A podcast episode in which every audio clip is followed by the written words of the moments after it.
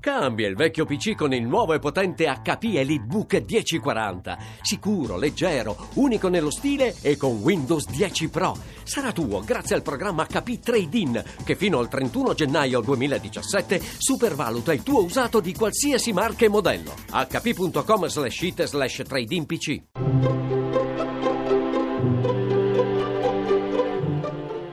Il pensiero del giorno. In studio Chiara Giaccardi, docente di sociologia e antropologia dei media all'Università Cattolica di Milano. Attendere, tendere lo spirito verso qualcosa, un movimento controcorrente nel nostro tempo impaziente e imprigionato nella materia. Non è un puro stare inerme, un sonnecchiare insignificante.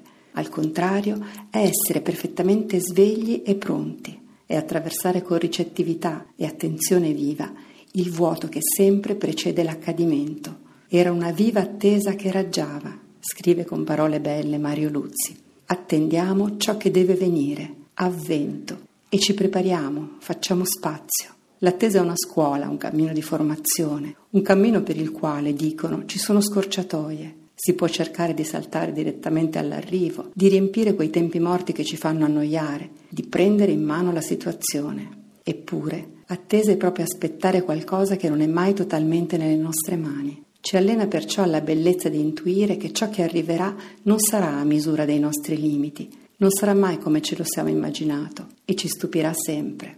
C'è una gioia in questo attendere, che è desiderio di sorpresa, di novità che ci rinnovi, regalandoci uno sguardo diverso sul mondo e su di noi. Ci vuole anche umiltà nell'attendere, nel non voler forzare i tempi, nel dare valore a un tempo che non è ancora quello del compimento. Senza la pazienza del vuoto non sentiremo mai sete di pienezza, come senza il silenzio non sappiamo apprezzare davvero le parole, né senza l'ombra la luce.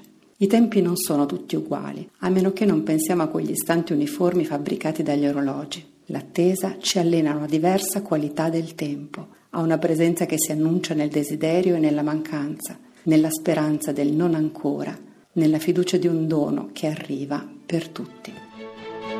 La trasmissione si può riascoltare e scaricare in podcast dal sito pensierodelgiorno.rai.it.